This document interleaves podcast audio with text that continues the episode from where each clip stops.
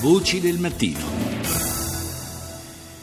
Torniamo in Italia, ma eh, parliamo in qualche misura ancora di guerra e di guerra in Siria. La storia è quella di Meriam Rehaili, la diciannovenne padovana di origini marocchine che lo scorso luglio, come un fantasma, ha lasciato tutto, famiglia, scuola, amici, per diventare una foreign fighter in Siria al servizio del califfato.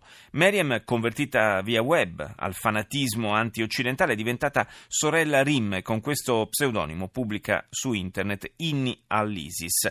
Ora la ragazza si sarebbe pentita e avrebbe chiesto aiuto per tornare a casa, anche se eh, su questo punto è molto scettico in realtà il padre. Ma è difficile in ogni caso che i militanti dello Stato islamico lasciano rientrare a casa un foreign fighter.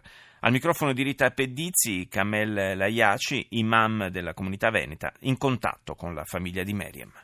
Ammesso che questa notizia sia vera, chiunque si trovi territori che sono martoriati da violenze che durano da tanti anni, non serve avere una laurea per capire che comunque rischia molto perché la violenza è quotidiana dappertutto in Siria, ci sono bombardamenti, ci sono gruppi violenti, estremisti e ovviamente questi gruppi immagino che non, non accettino creare un precedente, quindi sicuramente Miriam ha fatto un grave errore a lasciare casa sua, a fare questa fuga. A 19 anni si capisce che non era una ragazza matura e quindi sicuramente è rimasta intrappolata da internet Oggi se Miriam è veramente in Siria, uscire dalla Siria sicuramente è un rischio enorme per lei. Io non so, non ho informazioni certe circa eh, il luogo dove si trovi questa ragazza, ma se Miriam è veramente riuscita ad entrare in Siria, immagino che uscire dalla Siria non sarà una impresa facile per lei. Lei accennava a internet perché la forma di reclutamento che usano è internet. Prevalentemente prevalentemente internet perché oggi la stragrande maggioranza dei giovani usa internet eh, in qualsiasi ora, hanno accesso facile, sono, hanno una dimestichezza nell'uso di questi strumenti e chi vuole nuocere ovviamente chi ha come obiettivo di eh, reclutare o di influenzare questi ragazzi non ha un mezzo migliore, il mezzo migliore per comunicare con i giovani è internet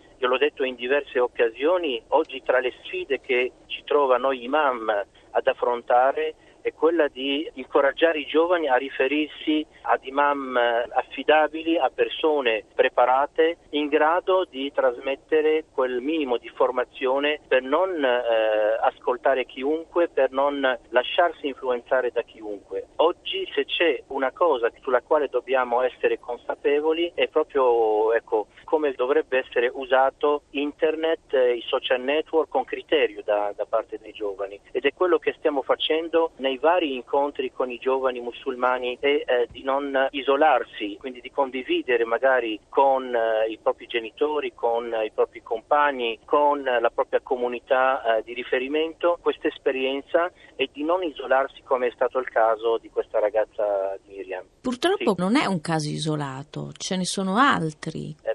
Fortuna, grazie a Dio, le persone che sono stati influenzati poi magari hanno preso la decisione di abbandonare l'Italia, di, di fuggire eh, verso questi luoghi di eh, addestramento, di guerra, di violenza, sono comunque un numero esiguo rispetto ai giovani musulmani che vivono in Italia. Una persona che parte per la Siria è una grande perdita, eh, richiede davvero una profonda riflessione anche da parte delle comunità eh, musulmane. Qualsiasi persona che decide di abbracciare la cultura della morte e della violenza per noi è una grande perdita e deve eh, far riflettere eh, i musulmani per primi, ma anche l'intera società. Sto dicendo rispetto al numero di ragazzi che vivono stabilmente in Italia. Se non sbaglio, le stime parlano di 80 persone partiti dall'Italia. È un numero elevato, ma non è così rispetto a decine di migliaia di giovani che sono persone per bene, che sono persone equilibrate, che hanno anche una pratica religiosa moderata. Quindi le proporzioni sono queste. Tra questi 80 ci sono anche degli italiani? Penso di sì Penso di sì, i giornali ne hanno parlato. Ci sono purtroppo italiani cosiddetti convertiti, maschi e femmine, e questa cosa è preoccupante, che richiede, ripeto, uno sforzo comune. Lo sforzo da una parte dell'imam delle comunità musulmane a livello nazionale di proprio individuare una strategia per la prevenzione, l'educazione e l'accompagnamento. Eh, dall'altra parte dalla società, e quando dico la società, il mondo della politica, i media, il mondo della cultura, insieme dovremmo lavorare per fronteggiare questa sfida. È una grande sfida, quindi se oggi c'è qualcosa da augurare